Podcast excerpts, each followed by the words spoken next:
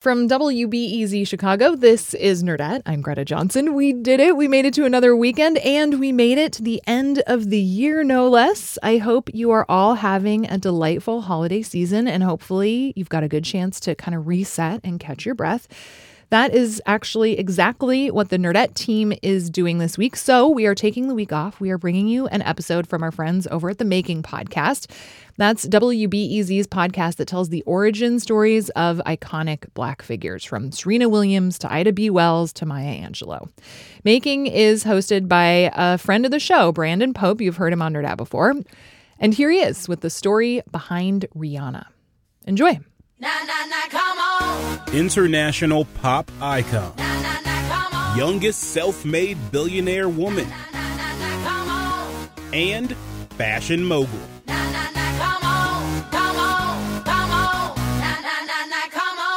What's her name? Rihanna! Rihanna! From WBEZ Chicago, this is Making. I'm Brandon Pope. Making is about the pivotal moments from an icon's life that skyrocketed them to greatness. Today, it's Making Rihanna. She was just 16 when she signed a deal with Jay Z, and 19 when her smash hit Umbrella took the world by storm. And the Grammy goes to Rihanna featuring Jay Z for Umbrella. But her legacy does not stop there. Now she is changing the fashion industry as we know it. Bad girl Riri is now rich girl Riri, 34 years old, already a mogul, recently gracing Forbes annual list. making her the wealthiest female musician in the world and second to Oprah as richest entertainer. What takes someone from Island Girl with a catchy single to a music and fashion supernova? You be fearless every day, and when you don't feel like it, just pretend, girl. really and truly, don't let them see you sweat. What were the years that defined bad girl Robin Rihanna Fenty? Helping us answer that question is music journalist Bill Werde, Vogue.com editor Chioma Nnadi, and the record producer who discovered Rihanna, Evan Rogers. And I warned her, it's a roller coaster. You're going to get kicked in the gut. Are you sure? And I'll never forget, with no hesitation, it was like, it's all I've ever wanted. And I was like, that's the right answer. That's today on Making. And then a hero comes along with the strength to carry on. This is the voice of Robin Rihanna Fenty, aged 15. Persuaded by her friends to sign up for her high school beauty pageant and talent show on her island home of Barbados.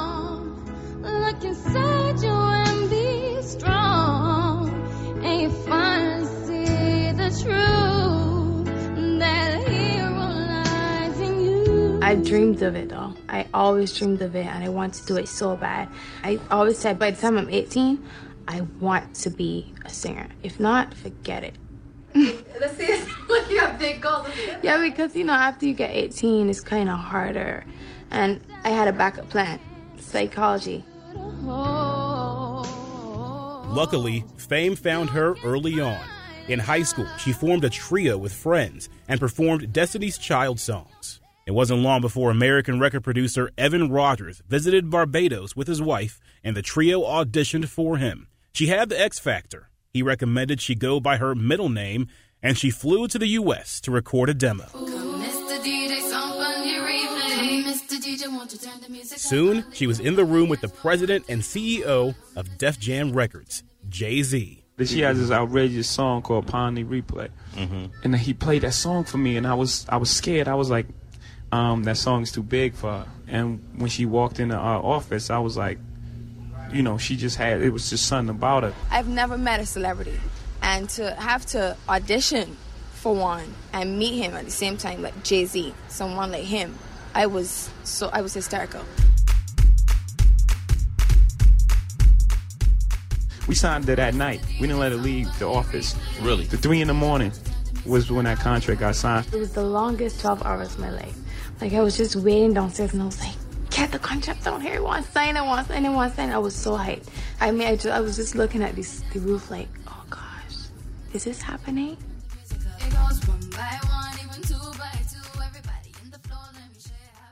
So, Evan Rogers, I want to start with you. You were an executive at SRP Records in the early 2000s. Put us in the room with you. Tell us the story of first seeing Rihanna perform in Barbados. She was just 15 years old, right? So why were you there and how did you discover her? So, okay, well, I was there because my wife is from Barbados. So we would go to Barbados all the time. That's our, our main hang. Um, being a record producer, songwriter, people knew on the island the, the word gets around. So it wasn't unusual for people to ask for auditions or, you know, so and so knows someone who can sing. So this was just another uh, one of those. Three 15 year old girls, could they come by the villa? And of course, uh, you never know. So the three of them came for their audition. Rihanna was late, went home, I believe, to change uh, to get her look just how she wanted it. And they all sang for me. Rihanna sang Dangerously in Love. And I just heard something really unique and special in her vocals, even though they were raw. And she had a presence when she walked into the room. Um, and it was just one of those moments where I, I think I have something really special here. So I had to organize a follow up meeting with just her and her mother um, the next day. And that's when we had the talk about do you want to come up and take a shot at this? And I warned her it's going to be a lot of, it's a roller coaster. You're going to get kicked in the gut. It's like the music business is tough. Are you sure? And I'll never forget, with no hesitation, it was like, it's all I've ever wanted. And I was like, that's the right answer. all right. So after that, you decided this is talent I've got to nurture, support, and you brought her all the way to the U.S. Uh, take us from that moment with what happened all the way to Pon de Replay. It was right to almost exactly a year from the time that I first met her that Vada Nobles played us this beat and this track for Pon de Replay. A girl named Majesty had written the lyrics, and we just knew this is this is that door opener. This is that one. I played it for her over the phone, and she was like, It sounds like a nursery rhyme, but I trust you guys. And then she came up, and when she put her voice on it, it was magic. That's the catchiest nursery rhyme I've ever heard. There's no doubt yeah. about that one. Some of the biggest hits are like nursery rhymes. So Pon de Replay happens. She hears it. Jay Z gets a hold of it. L.A. Reid. What was their response to this? We'd sent music and a few photographs to labels, and uh, Jay Brown had called us from Def Jam, and he was like, "We got to meet with her." The first label meeting was rough, didn't go well. It was like, "Whoa, this is going to be a little harder than we thought." Second meeting was Def Jam. You know, L.A. Reid walked in, and you could just feel the excitement from everybody: Tata, Jay Brown, Jay Z, Tracy Waples, the whole team there. Carl Sturken, my partner, played acoustic guitar, and she sang "For the Love of You."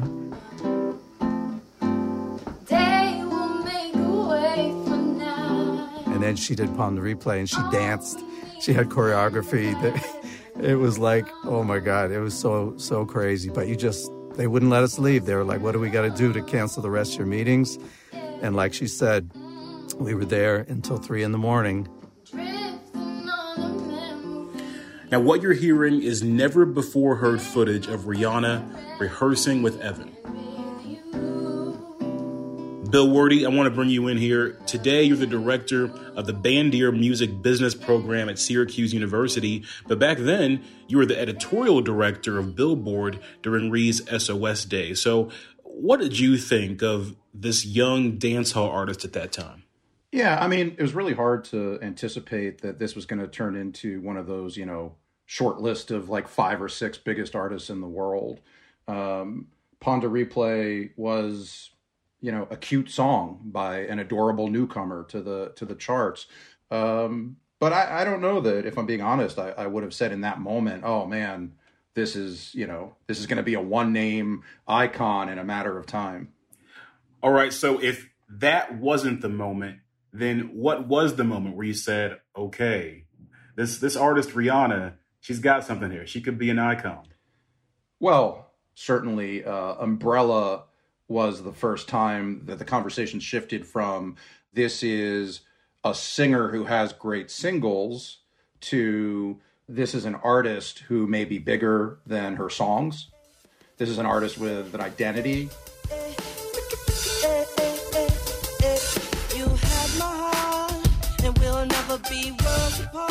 That voice doesn't exactly sound like Rihanna now, does it?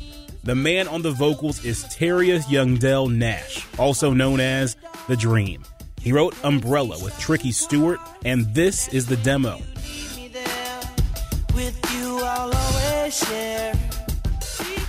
Trick Stewart starts to play this chord, and I kind of walk in at that at that same moment, and I hear it. Like, oh, okay, cool. I turn the mic on. I maybe had to go back and change four words, but I sung it from the top to the end, exactly as is how you hit a song today. They brought the song to Britney Spears. She said no. Then Mary J. Blige. She said no. Then it found its way to 19 year old Rihanna, and she killed it.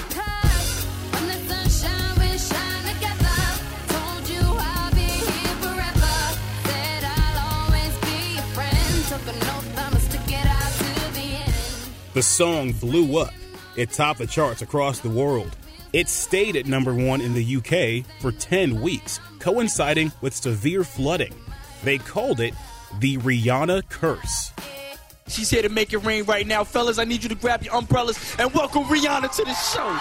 And there you are, 19 years of age and breaking through at that level already. Fantastic success. And the Grammy goes to Rihanna featuring Jay-Z for Umbrella. This song won her her first ever Grammy, and the hit is now listed as number 332 on Rolling Stone's 500 Greatest Songs of All Time. Man, Umbrella, that takes me back right there. Now, Bill, what was it about Umbrella that really kind of pierced this cultural fabric and made it pop the way it did?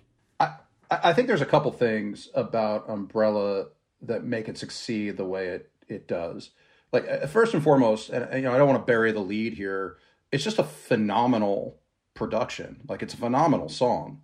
Everything from like her vocals, the way she sort of like sing raps some of the lyrics, particularly like the, you know, I'm stick it out till the end parts. These things just really stick in your head. You know, when you look at the best and, and most iconic pop songs, more often than not, they tend to deal with fairly universal themes because really at the end of the day what you're doing is you're providing a soundtrack for people driving in their cars at least in america. You know ride or die is is a powerful theme. It's it's very sort of simultaneously um, like powerful and comforting and it's one of these things where it's uh it's kind of a universal truth that everyone is, is going to respond to. So you also have this moment where you have jay-z not just signing her but now literally co-signing her on the video which is, I mean, you know, that's Jay really extending himself. That's Jay, like, you know, with the with the biggest cosign of all. Uh, and you also have this repositioning, right? The the whole era is this good girl gone bad concept, and here's Jay Z, you know, one of the ultimate bad boys in a certain context, on this uh, video for this artist who we previously thought of as kind of like you know a cute pop star. and here's Jay setting it up as you know, good girl gone bad. Literally, what he says right at the beginning of the video and, you know, and obviously the last part of this is the video, which is just incredible, right? I mean, the video itself has become iconic. Yeah, a little bit of a perfect storm there. Evan, take us behind kind of the, the business story behind Umbrella. What was going on behind the scenes that led to this huge pop culture moment? So the album, you know, being Good Girl Gone Bad, it was definitely a statement already that we knew this was sort of the growing up, the next, you know, her becoming a young woman. Um, and when that song came in, I think we felt she'd found her identity. A lot of the previous singles have been pitched in higher keys, which I think being a, a young teen artist, songs get thrown, you know, and they were hits, SOS, Unfaithful, you know, great songs. But I think we always felt from day one that she had a, a richer, lower part of her tone that really allowed her to shine. And Umbrella, everything came together. It was the comfort zone where she could show that swag in her voice. Uh, everything began to change quickly when that song hit. well, especially when you got Jay Z, who was in his retirement phase, in a sense, endorsing the track, right? That, that adds a whole new level. Uh, yeah, I, I remember the day that Jay Brown called us and said, uh, I want you guys to come down. I'm going to play you something. He didn't tell us what because we'd already heard the finished song. You know, we loved it, and uh, you know, it's a, it's a this is it. This is the first single, and then when we walked in and he just pressed play, and and we heard Jay do the intro, it was like okay. You know now, now it's it's really getting real. You know now it's on. It would have been so awkward and funny if you guys had heard that and been like, "Nah, that's not for me." I don't like it. like, like not only because like you know Jay Brown is like one of Jay Z's like real lieutenants, right? So there's a little bit of like a dynamic there. Like if he had just hit play, he'd been like, "Oh no, that's whack." Like that would have been that would have been I, I will tell you though that L.A. Reid, I'm pretty certain this is true, uh, that he told me this that um, when he heard Jay's first verse, L.A. said, "You can top it," because we got the first verse from Jay Z was not the one that became the one, and it was good, but we loved it. But L.A. pushed him, and he did another verse, and that became the one that went on the record. No clouds in my stones. Let it rain. I in the bank coming down like a Dow Jones. When the clouds come, we. So um, we have versions laying around with the original Jay Z intro rap, but but that was uh, LA just saying you can make it even hotter, you know, and, and that's how it happened. Can I say like I, I think there's something really brilliant there because again everything has to line up for there to be like this this massive hit, right? Um, and L.A. Reid, who's been you know controversial in the business for a number of reasons in the last whatever years, uh, that guy knows how to tell a story, right? And and and that's that's what that was about, right? And I think about pop stars a lot the same way I think about like worldwide wrestling wrestlers. They all have their narratives and their stories, and the ones that are really Yep. going to pop and stick around. Like you got to get the right song at the right moment that kind of fills that story moment. And I think that's what Absolutely. that's that's what Jay did with that verse a little bit. He positioned it that way. All right, Vogue.com editor Chioma Nnadi, let's bring you in here. You followed Rihanna's career and you also did her maternity shoot for Vogue. When you look at the umbrella video and the looks that she had in there, what stood out to you? you, saw that sort of darker edge come to the fore. Before she had this very cute look with the ripped jeans and the waves, and here she is, you know, she's on heels, she's she's in this this body skimming look, and you see her in a much more kind of um, this this dark, more sexy attitude come f- to the fore, and and I think she's always been a person who embraces risk and and likes to do what people don't want her to do. So, you know, you, you see that she enjoys transformation, like how she presents herself and uh, taking on different characters and um, flipping the script.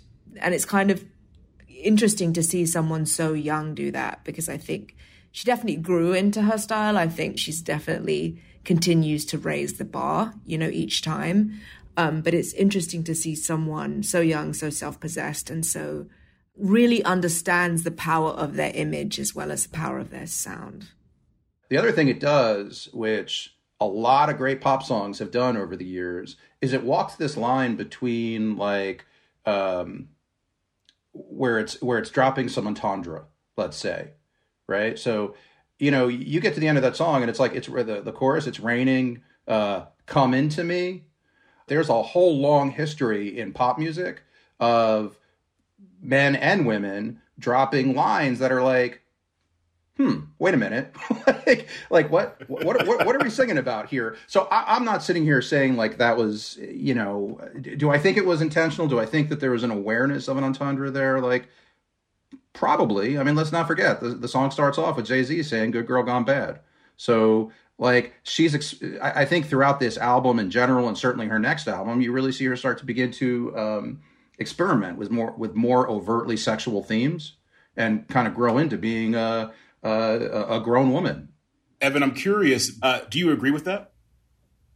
Absolutely. Um, Rihanna was always had an edge to her from day one. Um, I mean, on her first album, we had a song called There's a Thug in My Life. How am I going to tell my mama? And we were like, she can't do that song. And she was like, no, I want that. And, and she, it, was like, oh, okay, you know, and, and so I think that with everything from the title of the album, Good Girl Gone Bad, to those lines in that song, um, you know, it was no accident. That's who she is. You know, she is an edgy person. She is a risk taker and everything from the changing her hairstyle for that album. Know, that was a lot of pushback from the label. You know, she can't have short hair, you know, the bob with the angular look. Like that was, she knew what she wanted, you know, and that album was definitely like, now you're going to see more of who, who I am growing into a young woman. Just a few years later, something happens in Rihanna's personal life that becomes international news. Let's play the clips.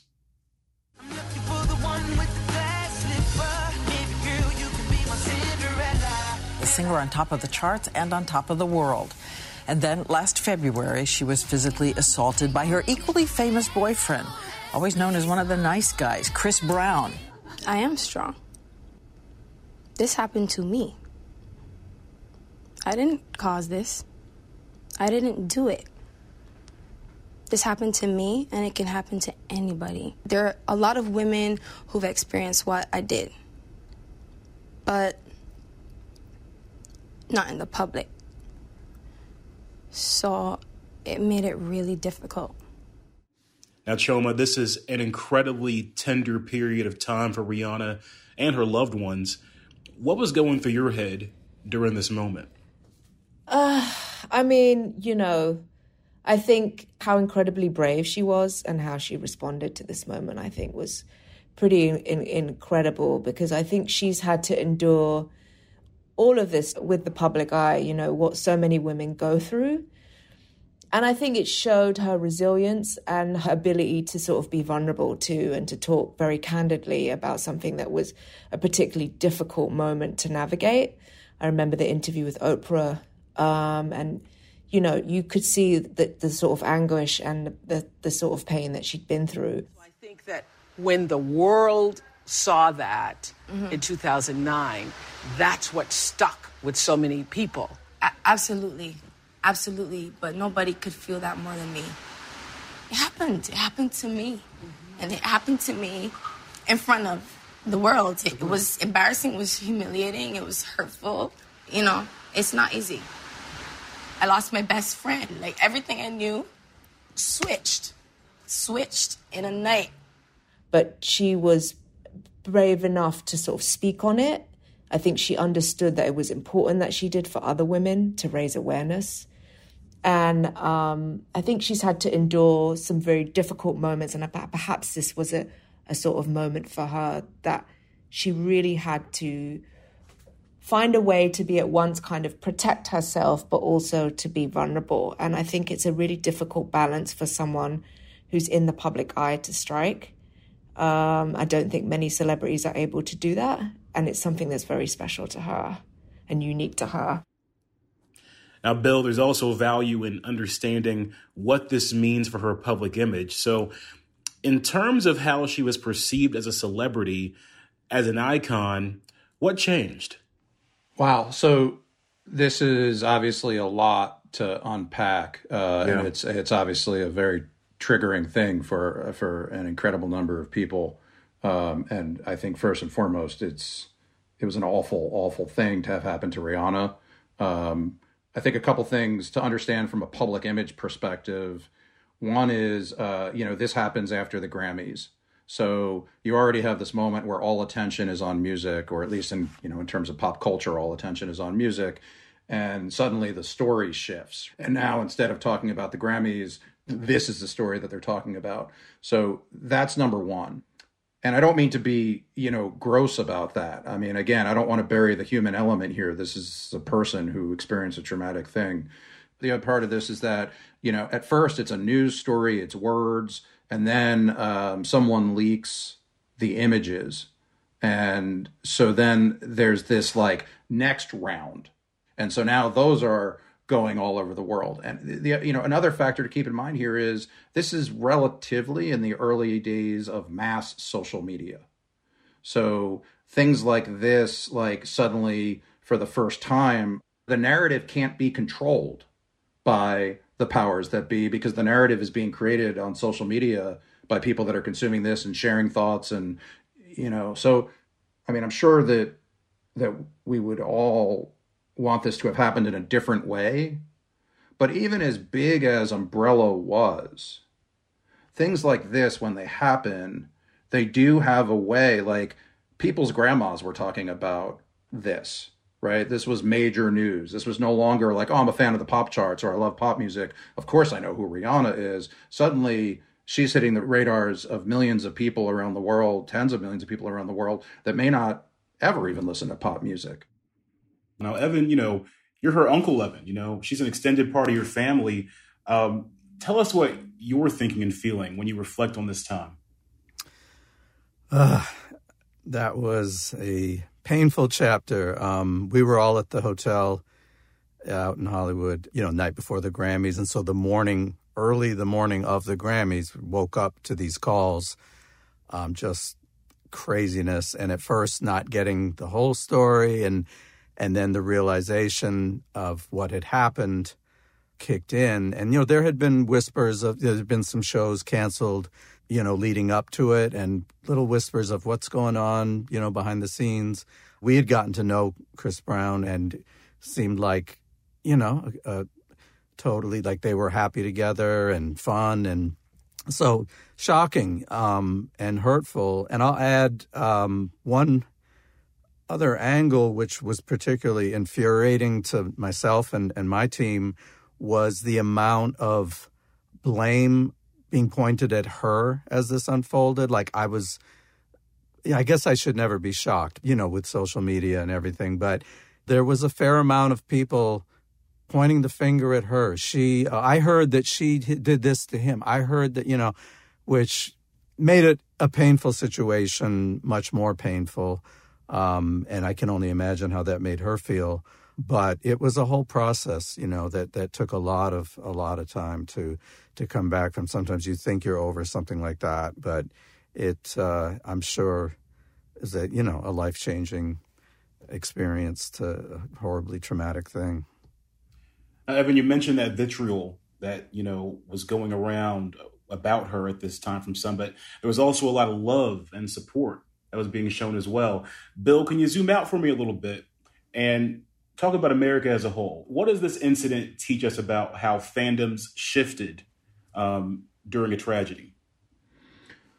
Well, you know, like I mentioned, this is sort of um, this is still the relatively early days of mass Twitter.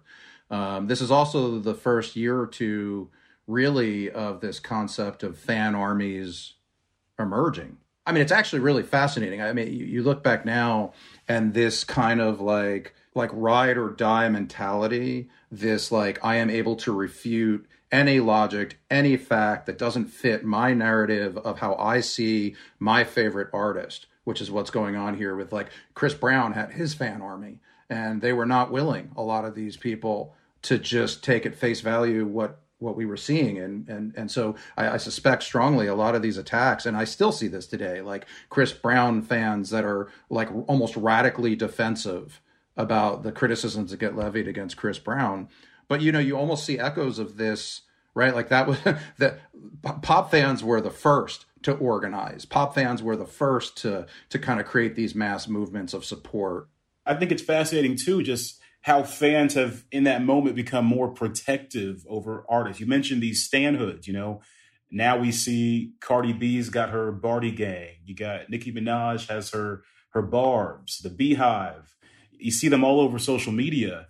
Um, it becomes more than just passively listening to music, right? But an actual like, you know, an identity that you kind of embody. Yes, and I will say of all those fan armies, I, I got to give a shout out here uh, to Rihanna's Navy um, because you know you talk about ride or die, you talk about power, you talk about people that are going to have the support of of their favorite artist, and R- Rihanna's fans are up there with any one, literally anyone, in terms of being the most passionate, the most dedicated. And I'll say this too, as someone who's been active on Twitter since that time, uh, you don't want to cross them. or, or you know, and and by cross them I mean like say anything that might be perceived as remotely critical of their favorite artist, or you're going to spend a couple days like wishing your timeline was still usable.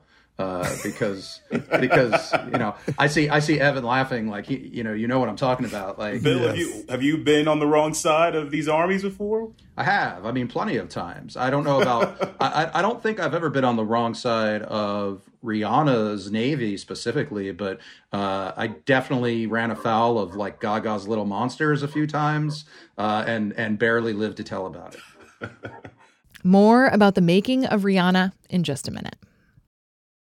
By 2014, Rihanna had become much more than an international pop star. I grew up in a really small island, and I didn't have a lot of access to fashion.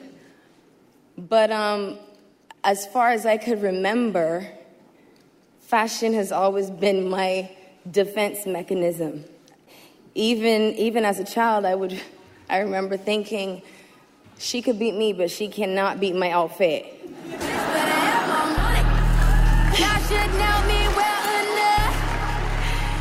It started, as it always does with celebrity fashion stints, with her striking public looks. OMG, my girl Rihanna finally on the red carpet at the Met Gala. We have all been waiting for this moment. Rihanna!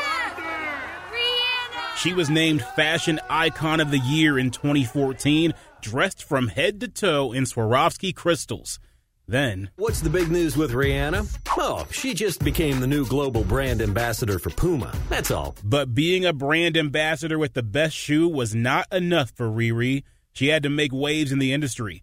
In 2017, she rolled out the Fenty Beauty Collection. First, makeup. Rocking the makeup world, the first line to include over 40 different shades. Then, lingerie. And some fashion critics are even saying her show is a pointed critique of that other colossus of women's underwear, Victoria's Secret. With Victoria's Secret sales down. And finally, in 2019, she solidified her status as a mogul, launching Fenty with LVMH, the largest luxury conglomerate in the world. And she just kept climbing. Rihanna is now the youngest self made billionaire woman in the U.S. You know, it was real weird getting congratulations uh, texts from people for money, but it, it made sense when I realized that it, it was inspiring to people that they felt like this is something that they could achieve. Knowing where I've come from, knowing my humble beginnings, they see uh, the possibility and it gives them hope. And that, and that made me feel um, really happy.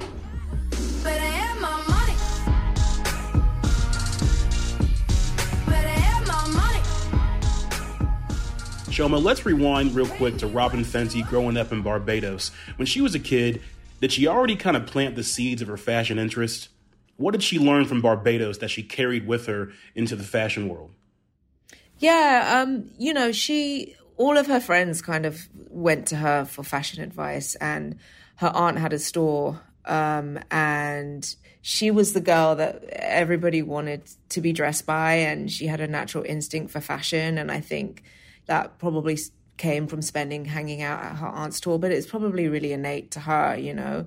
I spoke to some of her some of her childhood friends recently and, and they they sort of said that she was she would all style them, which I thought was pretty sweet. Yeah, that is pretty sweet.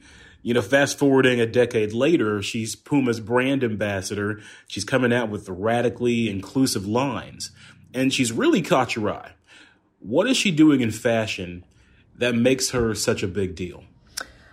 I think she has the ability, you know, she just can anticipate the moment. She understands what we want before we know we want it because she has so much fun with fashion. I remember meeting her, interviewing her backstage uh, for her first Puma show. And you know, she notices what other people wear. I remember she she she knew I was wearing I think I was wearing sort of vintage Jean Paul Gaultier and she noticed. And she is a fashion nerd. Like she she loves it, you know, and you see that come through in, in, in everything that she does you see that like she's obsessive about these things and i think she came through at a time when we weren't seeing pop stars at, at that degree being multi hyphenates there were a few that had tried their hand at, at fashion but nobody has succeeded in the same way that she had um, because she really she really has the right instincts. You know, I engaged with a conversation with her recently for the cover of Vogue, and I sort of suggested that maybe her, what if her child didn't love fashion? And she was just peals of laughter because she just was like, that's not possible. My child has to love fashion. you know, it's like, it's a it's a language for her. It's an it's a mode of expression. It's her first line of defense. It's like her joy. Like it's part of how she communicates to the world. So it was no surprise to me that like she was really leaning into it and made it something bigger.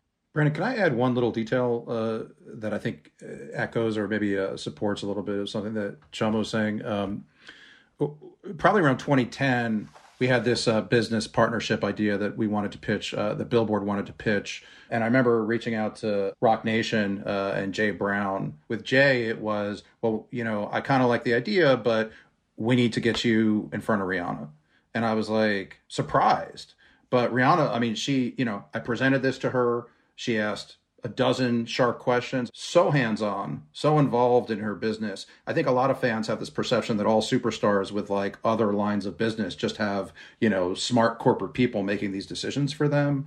But this is 100% Rihanna.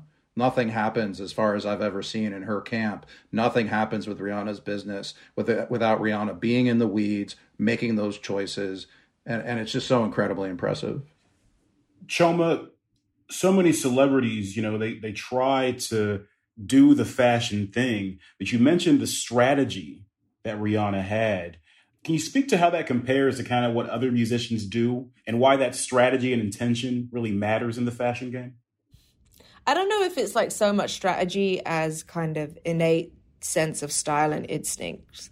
She also really knows her body, so she knows what she needs and when she doesn't get what she needs, whether it's the lingerie that was missing, the foundation that wasn't available, well, then maybe that that's an opportunity, right? So I think she grew up seeing her mother do her makeup and knowing that that, that, that, that there were certain colors not available to black and brown women. And it was fulfilling a need. Like you know it was the same when she launched savage. There, there weren't she she got up to make that amazing speech to accept the cfda award and I am so pleased to present the 2014 CFDA Fashion Icon Award to my tweeting buddy, Rihanna. And, you know, at the time, there were no panties that were her shade of nude. And so she had to wear these, these uh, this underwear that wasn't quite right. And it was from there that the idea to do the savage came from because she was like why why doesn't this exist like why don't women who look like me have the options that they should have so it, it's it's obviously she's she loves it, but she's smart. You know, mm. like she's not she's not a billionaire for no reason. You know, she's built something from sort of anticipating these things and being totally connected to what's going on in the culture, which I think is very difficult to do. That's where she has managed to sort of outshine so many of these other celebrities who've not, it doesn't come from an authentic place, perhaps, you know, when other people do it and that impact of Fenty. I mean, you know, I, I, talk to women all the time, black women, Latino women, who for for them it's deeper than just vanity. It's way more than vanity. It's about having yourself seen, seen. being represented, mm-hmm. right? And 100%. being able to to to absolutely just be yourself and have products that reflect who you are at your core. And it seems like that's what Rihanna was able to tap into that no one else really did. 100% and it really came from a place of like a of need like that this thing doesn't exist and b of like real instinct and um and style kind of acumen like she has it. Uh you know Chioma as we know rihanna just gave birth to her baby boy. Yeah talk talk to us about her movement in maternity fashion. Yeah, you know, um, I kind of was lucky enough to sit down with Rihanna in in Paris over dinner when she was about she must have been about seven months pregnant and she was loving it. she was loving it. I walked in, she was tucked away in the corner. Uh, nobody was kind of paying any attention. She was just there alone. And she just talked about how this how much she enjoyed being pregnant because it sort of presented a challenge and she loves nothing more than a challenge and i think for a lot of women it was such a sort of they sort of breathed a sigh of relief because women are told to hide you know women are told to hide and um, it's a moment where you're sort of like always trying to disguise the bump. And here she was kind of fully putting it on full display. Like I was at the Dior show when she walked in in this sort of see through baby doll dress with a with um, you know her own design lingerie, which was like basically dental floss. Like, and it was incredible. I think um, she's managed to shake up that world, you know, and maternity wear never had a sexy ring to it. And um, I'm sort of like, you know, sad it's only nine months. uh, Evan, there's rumblings from the Navy and, and, and many others about a reggae album. What do you think is the next best move for Rihanna? Hmm. Um, she's in a position right now where she doesn't have to do anything. Mm. And I think as we keep referring to her instincts and her sort of ability to know the right moment to make the right move, I obviously am curious to see what happens. I'm like everybody else. I'm waiting. I'm a fan too. I I can't wait to hear. But I, one thing I know, it'll be right when she says it's time. There's certainly no need for her to rush anything. She can do whatever the hell she wants.